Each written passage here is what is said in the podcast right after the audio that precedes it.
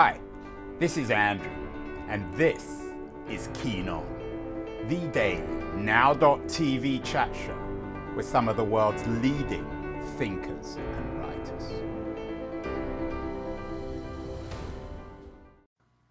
Hello, everybody. It's March 29th, 2022. We're getting towards the end of what has proved to be, I think, a very dark month, um, a month of war.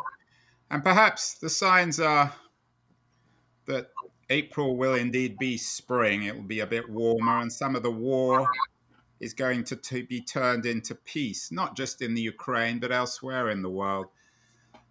The news from the Middle East is surprisingly positive and uplifting. One, of course, uh, can't take anything for granted. There have been many false springs when it comes to Arab Israeli peace, but uh, the Israelis are putting themselves in the middle of the Ukrainian conflict uh, as peacemakers rather than war makers. Uh, the Prime Minister Bennett has been talking to both Zelensky and Putin. Meanwhile, peace seems, at least, perhaps, to be breaking out in the Middle East. Um, Israel, the US, and four Arab nations met in the Gulf to talk about uh, some sort of cooperation, very unusual.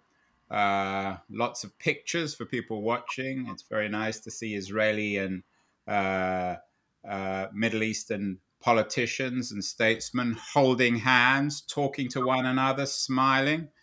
It's almost as if, as I suggested, peace had broken out. They're, of course, all worried about the same enemy, Iran, but nonetheless, it's positive news. It all reminds me of the lyrics of the great Leonard Cohen from Anthem. Uh, many of you will be familiar with this song. The birds they sang at the break of day, start again, I heard them say. Don't dwell on what has passed away or what is yet to be. Ah, the wars they will be fought again. The holy dove, she will be caught again, bought and sold and bought again. The dove is never free. Ring the bells that can still ring. Forget your perfect offering. There is a crack, a crack in everything. That's how the light get in.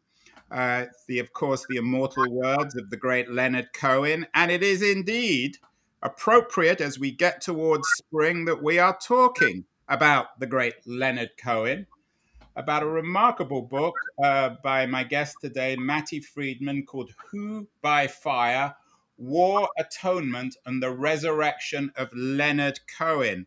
Matti is joining us from a hotel room in Los Angeles. He normally lives in Israel. He's touring with this book. It's just out today. Matti, I, I, I bet you never thought I could work Leonard Cohen into the Ukraine, did you?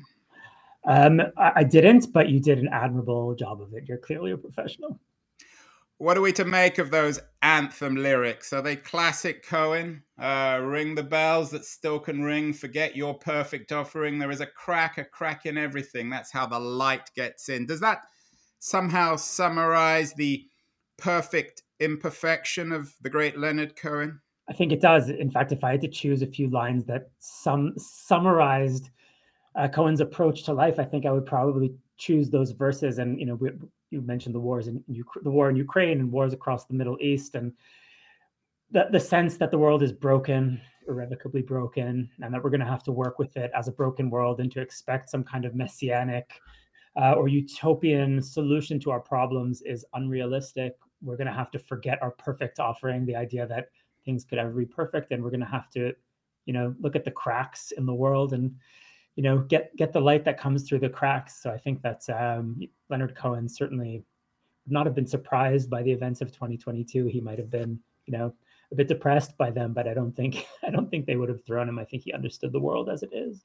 Well i'm sure leonard cohen was at his best when he was depressed. When he wasn't depressed he was probably suspicious that something was wrong. Um, your book who by fire war atonement and the resurrection of leonard cohen captures cohen at his very best at his boast at his most imperfect and perfect. One of the things we were talking about uh, before we went live was that it, it's a book that reveals Cohen, if not as a monster, certainly as a as a classically narcissistic, egotistical, self-centered rock star. We always thought he was beyond that, but you reveal that back in the early 1970s he was a bad boy like all the rest.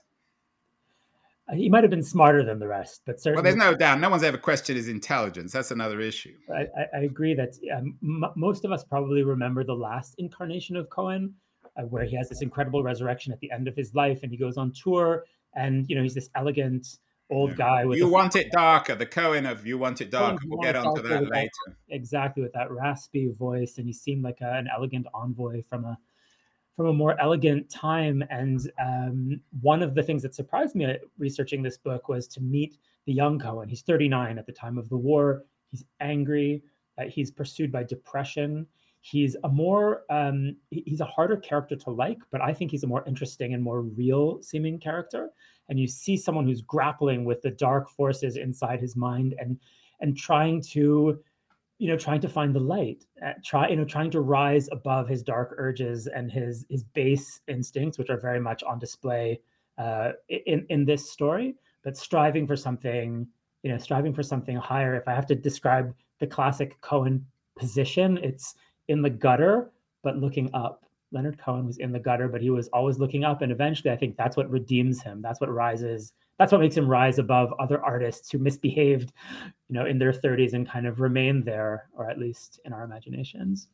It's funny uh, thinking about this, um, Matti. We've been talking about the Ukraine war as a return to the 1970s. We've had uh, Helen Thompson, for example, a Cambridge University academic, on the show, talking about the inflation and the oil wars of mm. today mm. as being a return to the 1970s. And of course, the backdrop, or perhaps not even the backdrop, the central character in this book, Who by Fire, is the Yom Kippur War of 1973, which in a peculiar way marks, in some ways, like some other events, the end of the hopefulness of the 1960s. In rock and roll terms, of course, it went from Woodstock to Altamont. Uh, and, and we have this catastrophic war, particularly, I think, a catastrophe for uh, the non non Israeli countries. Tell me a little bit about the war.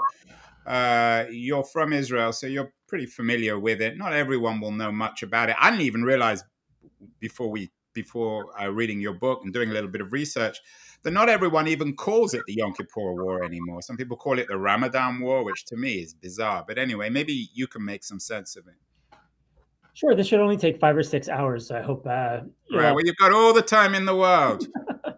the Yom Kippur War is in many ways uh, chapter two of the 67, 1967 Six Day War, which is, of course, kind of a, a famous victory for Israel. In six days, Israel defeats three Arab armies uh, uh, Syria in the northeast, uh, Jordan in the east, and Egypt in the south. And after that war, Israel really sinks into a kind of arrogance, and uh, people misunderstand. I think that the, the lessons of that war. They forget the limits of force, and they become very complacent.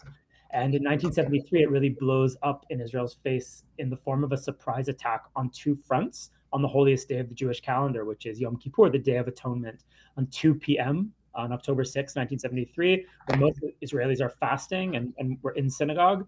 Uh, there's a surprise attack by the Syrian army on the Golan Heights and a surprise attack simultaneously by the Egyptian army across the Suez Canal. And you capture in, in brilliantly, it's a wonderful book, by the way, Matti. You, oh. you capture um, this invasion in the Suez, uh, and, and, and that is indeed wrapped up in, in, in the later Cohen tour. So you do a beautiful job weaving together musical history, Cohen, and, and, and what actually transpired uh, in, in the Suez.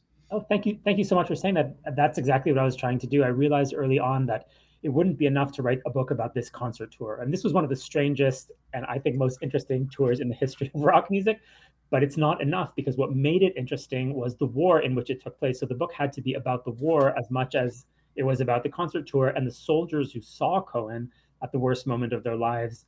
For some of them, of course, it was one of the last things they saw those soldiers had to be as important to the narrative as Cohen. So right, so you're running ahead of a bit of the story, Matti. Not everyone knows that Leonard Cohen performed in the Oh, right. So whilst is whilst this war, this six um, not six day war, whilst the Yom Kippur War broke out both in Suez and the Golan Heights, and the Iraqis, I mean one of the things that's really astonishing actually now is that there were many other countries involved in the war Saudi Arabia, Algeria, Jordan, Iraq, Libya, Kuwait, Tunisia, Morocco.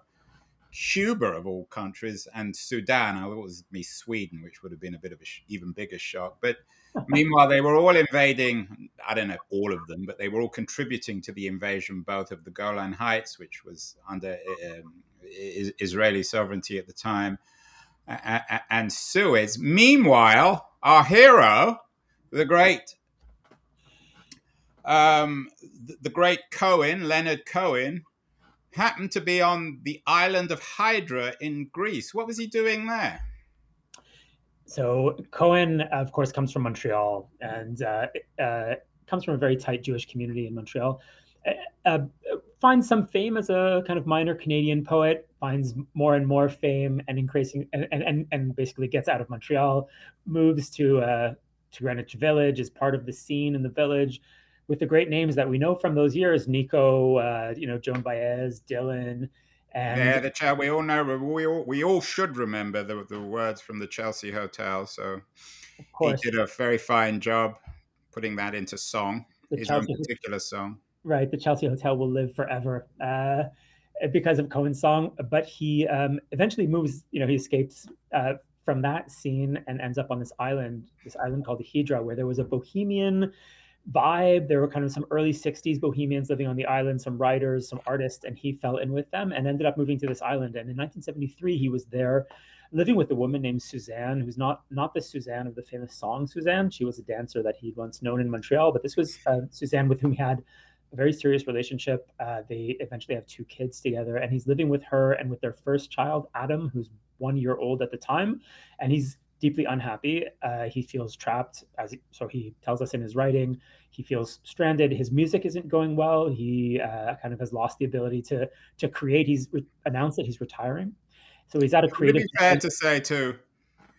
To, to, to borrow a cliche that he's sort of he's he's caught between a rock and a hard place of being the lecher and the priest and of course he was both but he didn't seem to be able to combine the two comfortably I think that's absolutely right. And there's a character in the book who who uh, comes at him in Israel precisely with that critique, you know, saying, "What what do you want to be, Leonard? Do you want to be a lecher or do you want to be a priest?" Of course, as you know, some of um, some uh, of our listeners know, the word Cohen in Hebrew means priest, and if you have the name Cohen, it means that you're descended from the families who uh, served as priests in the Jerusalem temple that was destroyed by Rome in the year 70 CE. These are traditions that are preserved uh, uh, and, and, and, Matti, to be fair, not just to the Cohens, but to all the priests in every religion, they tend to be pretty lich- lecherous, don't they? what you're saying is that there's no contradiction between being a lecher and being a priest. I couldn't possibly comment on that without getting myself into. I mean, Leonard Cohen wouldn't be Leonard Cohen without being both simultaneously a lecher and a priest. That's why we love him so much. That's that's exactly it, and that's the uh, that's the that's the idea that he's in the gutter and looking up. You know, he he does what he does, but he knows he should be doing something else, and he's he's torn and he's honest about it, and that's what makes Leonard Cohen so great. So he's on this Greek island where he's escaped everything, or so he thinks, and then this war breaks out, and he hears about it on the radio, and I think surprising even himself, he walks down the steps from his very small, modest, kind of white-walled house in Hydra. He walks down to the port, catches a ferry to Athens, um, goes to the airport in Athens, gets on the first flight to Tel Aviv, and inserts himself into this Middle Eastern catastrophe of the. I, I, know you're in a in a hotel room in Los Angeles, um, Matti. I hope there are some producers banging on your door because this is going to make an amazing movie. I can already see it. Um, no, no, one seems to be banging on the door at the well, moment. they will be once they they, they see this. But um, in, in all seriousness, he was in profound crisis, wasn't he? And the the you play a uh, you play this up, but every, everybody who's ever written about Cohen plays the the fact up that he was from an, an Orthodox Jewish family um, who expected him to be a priest, and he turned out, at least in his early life, to be a lecher. So the the Jewish background for Cohen is essential. Absolutely essential. He grows up in a, a synagogue that's called Shaar Hashomayim in Montreal. That means the gate of heaven. It's a very important uh, Jewish institution to this day.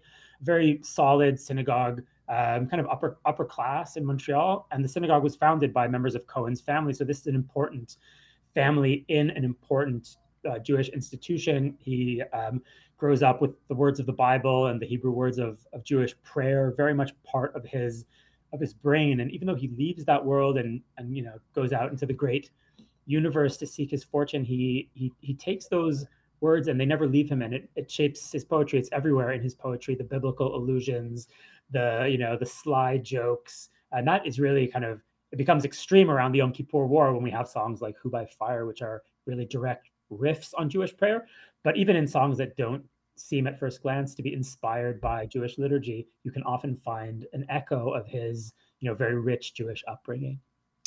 We are speaking with Matti Cohen, a Israeli writer born in Canada. New book, "Who by Fire," wonderful account of Leonard Cohen's not very well known tour, at least outside Israel, not very well tour, uh, not very well known tour of Israel. It wasn't really a tour, a, a, a concert there, which he sort of happened on almost um, during uh, the Yom Kippur War of 1973. We're going to take a break now, Matthew, and then afterwards I want to talk specifically about how he went from Hydra to Tel Aviv and how this bizarre, memorable concert took place. So we're going to take a 60 second break and we'll be back with Matti Friedman, the author of a wonderful new book about Leonard Cohen and the 1973 war in Israel, Who by Fire.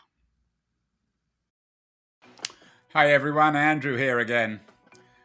I'm not sure if you're listening or watching or even reading about this Keen On show. I certainly hope you're enjoying it, but I wanted to remind you that there are many different ways you can use to enjoy my Keen On show.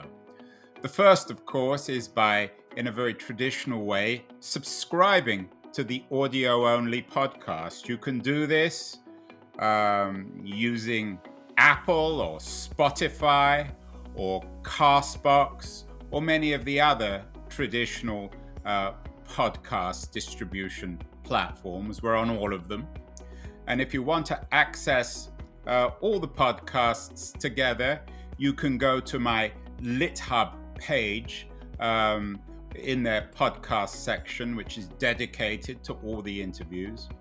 Uh, if you're into watching this, as opposed to simply listening, um, if you follow me on Twitter at AJ Keen, you can watch these shows live.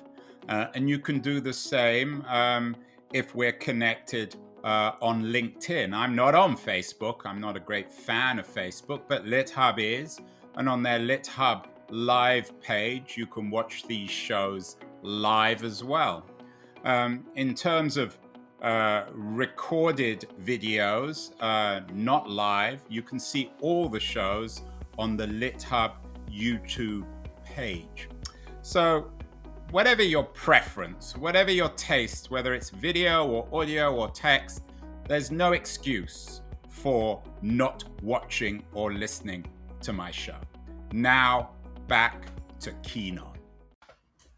We're back with Matti Friedman, the author of Who by Fire, a wonderful book about Leonard Cohen and the Yom Kippur War, this bizarre confluence of events that one would have never expected. Matti, you and please correct me if I'm wrong. You present Cohen's uh, decision to go from Hydra to Israel during the war, ultimately as a kind of, borrowing some biblical language, a resurrection. Is that fair?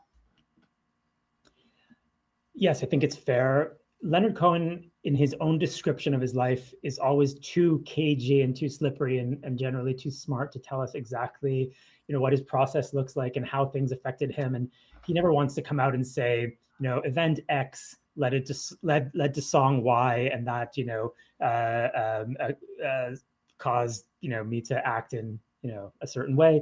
So we have to kind of excavate his life and excavate his writings and try to figure out what what was going on. What we can say with some certainty is that before the war, he'd openly been speaking about retirement. He'd said to one journalist that he wanted to shut up.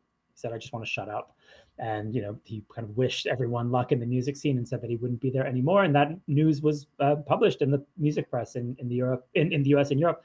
So you know the fact of Leonard Cohen's retirement was kind of known, and and of course he was 39, right? It wouldn't have surprised anyone if he'd lost the thread at 39 most rock stars don't make it to 39 and they certainly don't make it past 39 so that would have been quite um, quite quite natural And then he goes off to this war and um, has an experience that really rattles him. I think it disturbs him. Parts of it he finds kind of magical, and parts of it he finds very upsetting. And he um, he leaves after a few weeks, around the time that the war ends. And within a few months of the ceasefire, he releases one of the best albums of his career, which is New Skin for the Old Ceremony. So we have him moving from uh, his declared intention to retire to releasing an incredible album and really kind of re-entering the music world with full energy. And I think that the uh, the main event that happens between those two poles, those two creative poles, the event is the Yom Kippur War. Something changes in the war. So he never comes out and says, I was resurrected by the Yom Kippur War. And he never comes out and says, you know, had I not gone to the war, I would have lost my creative juice at 39 and you would have never heard from me again. By the way, if he had, um, we would never have hallelujah and we wouldn't have if it be your will and we wouldn't have dance me to the end of love and we wouldn't have you know you want it darker and we wouldn't have dozens of other classic yeah. songs changed music. So i mean i think had he not resurrected i don't think he would be i mean he would be remembered but just almost as a curiosity of the of the 60s this canadian poet who happened to sing a bit but he I wouldn't be remembered as a particularly great artist. That's right i think that's true i think it's it's his it's the later act and particularly the last act when he's um, you know, this elderly uh, statesman touring these packed stadiums at the end of his life. That really elevates him to the pantheon of popular music. And and his and it's always and the irony of Cohen is he could have written the narratives himself. He only went back to touring because his manager stole all his money. That's right. And uh, he he didn't create that, but he, he he worked the narrative brilliantly. It's again about the light getting in through the cracks. Absolutely. And the same is true of this tour. The way you present it it could have almost been written by Leonard Cohen himself. He was both the actor and the author of this. Um, he didn't know what he was doing. He just sort of drifted into Israel and then drifted into doing this remarkable concert in front of these troops who were about to go into war. So tell us about that, how he went from being just another Jewish intellectual artist who came to Israel during the war to actually performing it's a it's a great story. Not at all what I expected when I when I set out. I, I had always assumed that he intended to play for troops. Uh, that he came here thinking that he would, you know, uh, like many Israeli artists, play for soldiers and raise morale. Of course, the you know it's funny if you know Leonard Cohen's music. There's very little in his music that suggests it would raise anyone's morale, and there were jokes at the time about him going off to Sinai to depress the troops. But he uh, appears in Israel um, without his guitar, he doesn't bring a guitar when he comes. And I think that indicates that he didn't intend to play. And, and of course, this happens at a time when he's already declared that he's retiring. Right. And as you note in the book, and I, this is again, uh, could be Cohen language, he, he'd spent his life escaping. So this in itself was an escape, an escape from Hydra, an escape from this woman he didn't love, perhaps from his young son, from his career, from Europe, from God knows what. So this is part of his narrative of escaping. I, I, that's absolutely true, and I think that our crisis in Israel was, in some ways, a solution to his own personal crisis, and it was a way of getting out. So he was drawn by the events in Israel, but if, but he had a strong desire, I think, to get out of his own personal crisis and hope that the the national crisis would somehow offer him a way forward. You know, offer him. He says it explicitly in this very strange manuscript that I found, an unpublished manuscript that's quoted in the book. He says that he he hopes that in Israel he can be born again and that he thinks Israel is a place where you can sing again. So he's trying to find his voice, but it's unclear exactly what he thought he was going to do. But what happens is that he's sitting in a cafe in Tel Aviv at the beginning of the war, and he's recognized in this cafe by a few Israeli musicians who are happen to be there and they you know and it's a small way and you remind readers it reminds me when i first went to israel in the early 70s this was a small country a very provincial country where you could walk into a coffee house and bump into two or three of the country's most famous writers and poets and musicians. You can't do that these days. No, I mean at the time there were two cafes where all the bohemians sat. So if you wanted to meet every famous person in Israel, you know, if they weren't at one, if they were they weren't at um, at Cafe Kasit, they were at Cafe Pinati. Those were the two. Um, this meeting happens at the second one at Pinati when uh, a singer named Oshik Levi, who is quite a famous Israeli singer, he he sees a guy sitting in the corner and he says to the person who's sitting with him at the table, who's a famous actress and singer named Ilana Rovina, he says, "I think that's Leonard Cohen over there." And she says, "No way! What are you talking about? you know, that can't be Leonard Cohen." And he says, "No, no, it's Cohen. And he walks over, and it turns out to be Cohen. And they um, ask him what he's doing in Israel. He says he wants to volunteer on a kibbutz, on a communal farm, to you know, I guess pick oranges while the while the men have been called up to the front and they say no no forget that forget that plan. You have to come with us to play for soldiers. They say we're about to go you know to the front to play for troops and you have to come with us. And it's worth it's an astonishing story matti. But it's worth remembering that in israel i mean and it's true. I mean that's the most astonishing thing is i mean i i i, I assume you didn't make this stuff up. I mean it really is true. No no we have this story from several different sources including from cohen himself uh, in israel. It's, it's worth remembering that going to the front you know unlike you know the, the case in here in America or or in the UK, you know the front isn't eight thousand miles away. You don't have to get on an airplane and go play for troops in Vietnam or in Iraq. The, the front for Israelis is you know getting in a car and driving for an hour or two, and you're at the front. That's how small the country is. So they pile into a Ford Falcon, owned by one of these musicians, this kind of uh, improvised pickup band that forms around Cohen. They get in the Ford Falcon and they go off to find the war. And the result is this remarkable concert, which you capture, but hasn't really been captured in audio or video because nobody quite knew what was happening. That's right. I mean, there was so much going on. The, the, the army almost loses the war. It's a moment of extreme crisis. There are thousands of, of fatalities, and the presence of Leonard Cohen is not a major priority for anyone. Uh, and, and there's no documentation or almost no documentation of the tour. So he's not accompanied by a film crew. We have no video at all of these concerts, which is heartbreaking because they seem to have been incredible. We have scraps of audio, but not much more than that. Why it's, was it incredible in view, view of you? You certainly present it um, as an incredible event. Uh, because it's it's a it's a pure artistic transmission at a moment of crisis. So you have a guy whose theme, right? Cohen's themes are the the, the transience of of our lives and the, and these moments that sweeten our night you know in the meantime and this idea that the world is broken and kind of tragic and here we are we have to make the best of it. And he's and he's playing for people for whom those are not you know dorm room cliches. These are these are people who could die right? He plays for them knowing that he might be the last thing they hear. So the stakes are very very high and there's no money changing hands. No one's selling tickets. No one's selling records. Everyone is sober and when you see the photographs of the concerts, you can see that the, the audience seems elevated and Cohen himself seems very intent, and it's clear that something very important is going on. It's a wonderful book, Matti, and it, it struck me as um, very much of a, a, labor of, of love from you. Um, in the sense that you know you've written a, a, number of books mostly about israel spies of no country secret lives at the birth of israel um, pumpkin flowers an israeli soldier story. You're as i said a, you were born in canada and you ended up in israel. You live there now. The aleppo complex. What was personal about this? I mean clearly you're a leonard cohen fan as i am but uh, was this always a project? Did you always want to write a book about Leonard Cohen, or did you just stumble on this story and think, I need to write about it? And as, as an Israeli, as a Canadian, as a Jew, I assume there were very serious dimension to this project. As you're hinting, the, the, the book definitely puts together a few different pieces of my brain, right? The Jewish part and the Canadian part and the Israeli part. They don't meet that often. There aren't that many great Canadian Israeli stories, and this is one when Cohen showed up in 2009 for a concert in Tel Aviv, which was turned out to be his last concert in Tel Aviv, and it was part of this incredible resurrection tour when he'd come out of the monastery, realized that his former manager had cleaned out his bank account, and went back on the road, and you know ascended to the pan- the great pantheon of of, um, of of popular music. He shows up in Tel Aviv, and I I, just noticed that Israelis went crazy for Leonard Cohen, and I don't think I'd appreciated it to that point. I mean, I grew up with Leonard Cohen. I'm Canadian, and of course, Suzanne was always playing in the background when I was a child. But I, I hadn't quite appreciated that Israelis venerate Leonard Cohen, and I was wondering what was going on. And and um, I saw an article in one of the newspapers, one of the Israeli newspapers, about this tour that had happened in 1973. Uh, you know, one of the darkest moments of the country's history.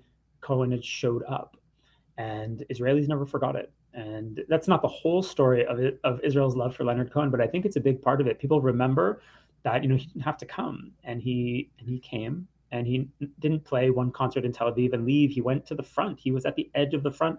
He crossed the Suez Canal a day or two behind the Israeli army. He put his life in danger with the soldiers and people people remember it and it just seemed like such a potent moment such a strange musical moment such a weird meeting of musical worlds the world of the 60s and, and the village and and the israeli army and this catastrophe and uh, this interesting cultural moment in israel where the 60s are becoming the 70s and um, it was all there so i uh, i thought you know one day i have to write a book about this this this this, uh, this vein is, is so rich that someone has to mine it and I'm glad that I had the opportunity to be the first one to, to do so. Yeah, and it's it's mercifully short, and, and not of all not all of it is even written by you. Uh, some of it's written by Cohen. I have to say, I don't think I think he was a wonderful singer and probably a decent poet uh, and a remarkable personality. I don't think he's a particularly good writer. Do you? I mean, certainly you certainly make him look a bad writer. Um, and that's a sort of backhanded compliment, but it was. I mean, he never really would have had his stuff published. Well, he has these early novels that um, um, are interesting to reread now. Beautiful Losers was probably the most, the best known of them. Before he was a musician, he was known as a writer before he was known as a musician, and and his novels are very. Uh, they're they're odd to read now. They're very um, much of their time and um, you know he really comes into his own as as a as a musician and a poet. His writing is very um, is very energetic.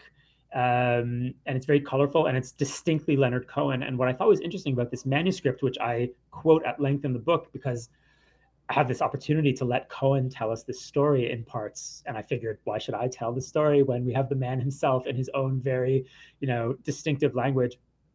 it really allows us an, uh, an unfiltered window into his brain, which is not the carefully crafted Leonard Cohen of interviews. It's not a memoir. It's it's raw and unfiltered and written immediately after this war, which has clearly rattled him, and that really comes through in his in his writing. So I chose a few excerpts from this manuscript.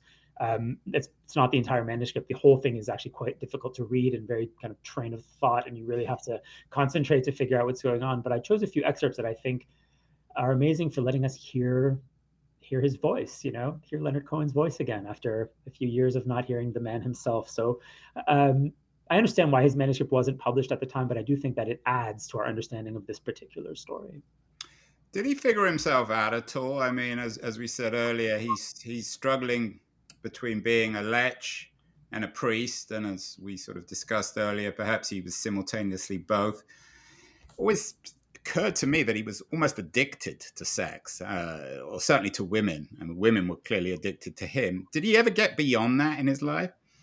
He did, and I think that's what redeems him. I think if we'd been stuck with the Leonard Cohen of of 1973, the Cohen we meet in in in my book, um, we'd have to judge him quite harshly. And uh, as I write in the book, the, you know the way Cohen treats women women uh, in this in this story wouldn't put up with it these days. What redeems Cohen is the fact that he's self-aware.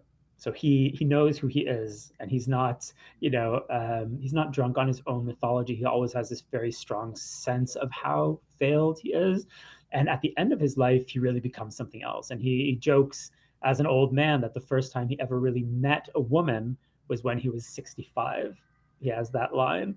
Uh, uh, so he kind of you know, he grows out of it. He grows out of it. He finds peace. His depression lifts uh, eventually, and he becomes reconciled with himself. And that's the Cohen we meet at the end of his life. This wonderful figure, uh, that figure with the fedora, and the, the Leonard Cohen of You Want It Darker. Not you know, a, not a sunny, upbeat uh, artist, but a man who's come to terms with himself and with the world, and seems very much at peace. Uh, we always think of Leonard Cohen as a one off, as unique. But one of the things I liked about the book is you make some comparisons, both in terms of this sharp shift from the world of Woodstock to Altamont to a reality check from the 60s to the 70s, but you also fit Cohen in with other Jewish songwriters, North American Jewish songwriters, Paul Simon and Bob Dylan do you see lots of similarities between them and the arcs of their career? Both I, I saw Dylan um, actually in um, in New Orleans uh, on his um, Rough and Rowdy Ways tour last weekend, and it, and in many ways uh, that album reminds me of, of Cohen's "You Want It Darker." This final statement. What ties Cohen with great artists like Paul Simon and Bob Dylan? It's such an interesting question. First of all, you're so lucky to have seen Dylan last week. Uh, yeah, and we had front front row seats as well at the wow. Saenger Theater, uh, the old Saenger Theater in New Orleans. So it was quite an experience. Amazing, amazing. Um, look, these are three guys who um, come out of kind of escape the ghetto. Maybe they come out of Jewish homes and uh, in America at a moment when Jewish kids were escaping, you know, the straitjacket of those of those lives, and they and they go out into the great American world to make their mark, and they do it in very different ways, right? Um, Robert Zimmerman wants to be an American classic, so he calls himself Bob Dylan, and you know, his Judaism is is very much um, you know it's not at the forefront of his of his work. You can find it and people do of course but um but it's not you know bob dylan never put that front and center. Uh, same thing with paul simon. I mean i think you can't understand paul simon as anything but a, but a jewish artist but he um you know he's his judaism is very much america you know like the song america the promise of america. And um and i love i love paul simon very much. I think he's such a great just a great musician. And um leonard cohen is something else. Leonard cohen never changes his name he never claims to be anything that he isn't. You know, in the village in the 60s, when everyone's wearing jeans, he wears a suit. He's older than the other artists. He's kind of stubbornly sticking to this very unfashionable name that places him, that marks him as something very specific. You can't, you know, mistake Leonard Cohen for anything but a Jew from Montreal. And he um, he never tries to escape his Judaism, and he makes it, you know, this the very center of his of his artistic work. And I think that know, that really makes him different than than the other artists. Maybe makes him. But but but both but all the, all the artists you mentioned, they've all matured in an, an unexpected ways. They hmm. all, I mean, Cohen, of course, unfortunately, is no longer around. But their best work, perhaps, arguably, was done when they were old. It's quite remarkable, and they came out of not entirely dissimilar cultures. So maybe there's nothing that surprising about that there's something about I agree that there's something about the meeting of of of the children of Jewish immigrants, like my dad, uh, who grew up in New York, you know, as the son of, of Jewish immigrants from Eastern Europe. The, there's something about the meeting of these kids exploding out of their neighborhoods in Brooklyn, you know, just coming out of America like crazy um, and the, the, energy is is so unique. I'm not sure that we can recreate it. Like there hasn't been another generation after them, and they're still with us. And you know these giants like Simon, like Dylan, and like Cohen. we're all in there. Um, for, for better or worse, we're all in their shadow. Let we, we can't end without talking about "You Want It Darker," the final. Leonard Cohen's quite literally his last statement. The song is remarkable. Um, Uh, from the song You Want It Darker. If you are the dealer, I'm out of the game. If you are the healer, it means I'm broken and lame. If thine is the glory, then mine must be the shame. You want it darker, we kill the flame. Magnified, sanctified be the holy name, vilified, crucified in the human frame. A million candles burning for the help that never came. You want it darker. Hineni, Hineni. I'm ready, my lord. Has anyone ever put their death so coherently into song and left it for us, Matti? Yeah, that song I think hasn't found much popularity at dance clubs. Uh, it's not in, in Ibiza. It's not one of the. Uh, it's not on the top ten DJ playlist. Um, uh, it's hard to think of us of someone who wrote you know wrote about it more more starkly. And of course, it's really his last great song. He, he dies a few months after it. Do you think he knew what he was doing? I, mean, I because you suggest in the book that he didn't actually know he was dying. Yes, and that's based on uh, conversations with people who who knew him and were talking to him at the time. I always assumed that he knew. Uh, you know, when he writes "Sanctified, um, sanctified be Thy name." That's a quote from from the mourner's prayer in Judaism. So my assumption was that he kind of was acknowledging that his days were were numbered. But um, according to people who, who knew him, he thought that he was actually going back on tour. He had been ill, but he thought he was getting better and was fully planning to go back on the road. And, and that didn't happen. And it, and this song became interpreted kind of as his as his last words. But apparently, that's not actually what Leonard Cohen intended when he wrote the song. But of course, intentions aside, that song will always be remembered as you know the final words of one of the greatest artists of the 20th century. Well, Leonard Cohen will never die, and partly because he's a great artist and partly because he has such a remarkable following, including Matti Friedman. His new book, Who by Fire War, Atonement, and the Resurrection of Leonard Cohen, does indeed resurrect Leonard Cohen in many different dimensions. It's a wonderful achievement, Matti. I think it's going to be a huge success. Short, sharp. Anyone who loves Cohen will absolutely adore this book. Um, so, congratulations on that. Um, what else should people be reading in late March 2022 as spring threatens to break over the world, where the light comes in, Matti? That's right. Look look at the cracks and try to find the light. I have found myself recently reading um, the Red Cavalry stories by Isaac Babel. Mm, very um, good suggestion. Inspired, you know, partly by these um, events in Eastern Europe, which which are going back to the old country. It seemed very old.